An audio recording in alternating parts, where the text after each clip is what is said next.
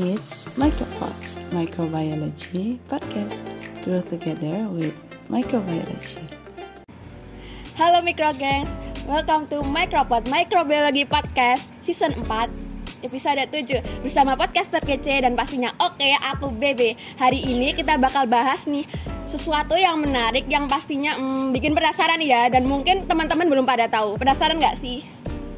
Tebak dulu Oke, hari ini kita bakal bahas tentang dari susu kerbau. Penasaran kan?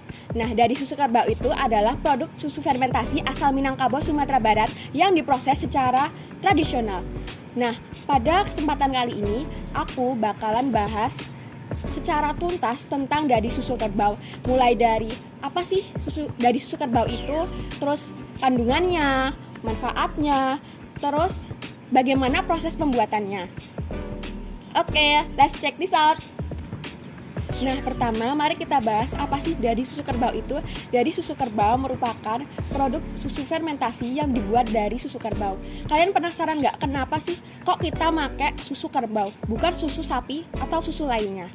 Nah, susu kerbau sendiri memiliki protein dan kandungan lemak yang lebih baik dari susu sapi. Tadi sendiri merupakan sumber probiotik alami yang baik bagi pencernaan. Nah, probiotik ini dapat membantu menjaga keseimbangan mikroorganisme yang ada di perut kita, terutama usus. Terus, ini juga bisa mendukung pencernaan yang sehat. Kayak kalau buat apa ya, habis makan itu bisa lebih mulus gitu, nggak ada sakit-sakit perut gitu. Nah, seumpamanya kalian juga mengalami sembelit, susah BAB gitu. Nah, kalau makan dari ini mungkin bisa lebih lancar gitu. Pokoknya recommended deh. Nah, dari sendiri juga efektif untuk menurunkan kolesterol dan baik bagi penderita penyakit jantung serta tumor. Nah, penasaran nggak sih gimana cara pembuatannya? Nah, untuk cara pembuatannya, susu kerbau itu kita masukin ke dalam bambu yang panjangnya sekitar 20-30 cm dan bagian yang kita pakai buat pembuatan dadih ini tuh cuma 10 cm aja ya guys. Nah, selanjutnya di sini tuh terdapat dua jenis bambu yang biasanya dipakai buat pembuatan dadih ini. Ada bambu gombong dan bambu ampel. Sebenarnya tuh bisa aja pakai wadah lain. Nah, tapi lebih dianjurkan buat pakai si bambu ini karena di dalam bambu ini tuh banyak manfaatnya loh penasaran nggak sih harus penasaran oke nah manfaatnya yang bisa kita temuin di dalam bambu ini tuh pertama ada si bambu bisa menyerap kadar air yang ada dalam susu kerbau. Yang kedua, di dalam susu kerbau ini terdapat banyak mikrobia, mikrobia yang bermanfaat dalam fermentasi susu kerbau. Nah, selain itu, penggunaan bambu sendiri dapat menghindarkan dari semut-semut yang ingin memakan susu tersebut. Nah, tadi kan susu udah dimasukin di dalam bambu ya, guys. Nah, setelah dimasukin ke dalam bambu, bambu itu kita tutup rapat Kemudian kita simpan di, di tempat dengan suhu ruang sekitar 25 derajat Celcius. Kemudian kita simpan selama 24 sampai 48 jam untuk fermentasinya. Jadi dari susu kerbau ini dibuat secara effortless banget. Karena itu kita nggak perlu masak, nggak perlu kayak manasin gitu, nggak perlu manasin di kompor kayak bikin yogurt, nggak perlu juga nunggu sampai sedingin mungkin. Karena itu nanti udah secara otomatis kita simpan aja langsung waktu fermentasi.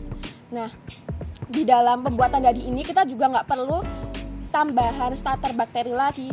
Dan mungkin bisa dibilang pembuatan dadi ini tuh mirip seperti yogurt tapi dibilang beda juga bisa. Karena kalau yogurt mungkin butuh penambahan starter bakteri. Nah sedangkan pembuatan dadi ini tuh nggak perlu. Umur dadi sendiri biasanya berumur sekitar 3 sampai 4 hari.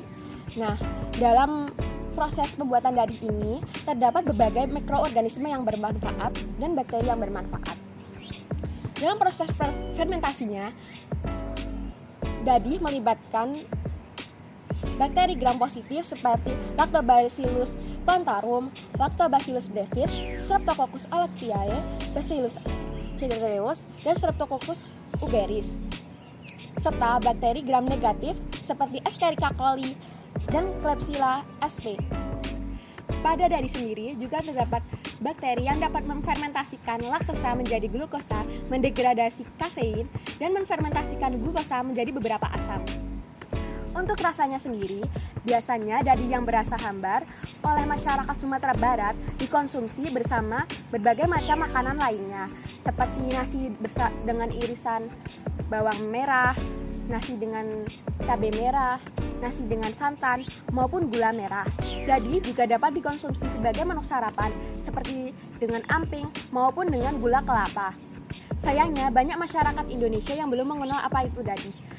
Di tempat asalnya saja, dadi masih dikerjakan oleh beberapa masyarakat yang memilih untuk membuat di rumah, seperti di Provinsi Riau contohnya. Belum berkembangnya industri pengolahan dadi kemungkinan dikarenakan beberapa faktor antara lain bahan baku susu kerbau yang terbatas, penggunaan bambu yang sulit untuk ditemukan, keter ketidaktersediaannya kultur untuk starter didi, dan faktor pemasaran. Generasi muda perlu dirayu untuk dapat mencoba beberapa makanan khas daerah, contohnya seperti dadi tersebut. So, buat teman-teman yang belum pernah mencoba dadi, boleh banget nih kalau di Sumatera langsung cobain dadi. Dan boleh banget buat teman-teman memperkenalkan makanan ini ke teman-teman kalian yang belum tahu ya. Dengan mengkonsumsi dadi, kita juga dapat memperkenalkan makanan khas daerah kita ke teman yang belum tahu dan mendapatkan manfaat dari hal-hal dan kandungan yang terdapat dalam susu dadi tersebut. Terima kasih untuk teman-teman yang telah bergabung di Mikropas kali ini.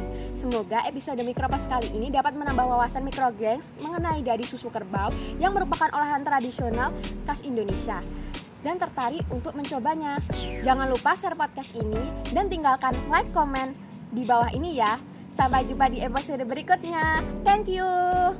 lagi padahal aslinya bagus Itu rekamannya di mana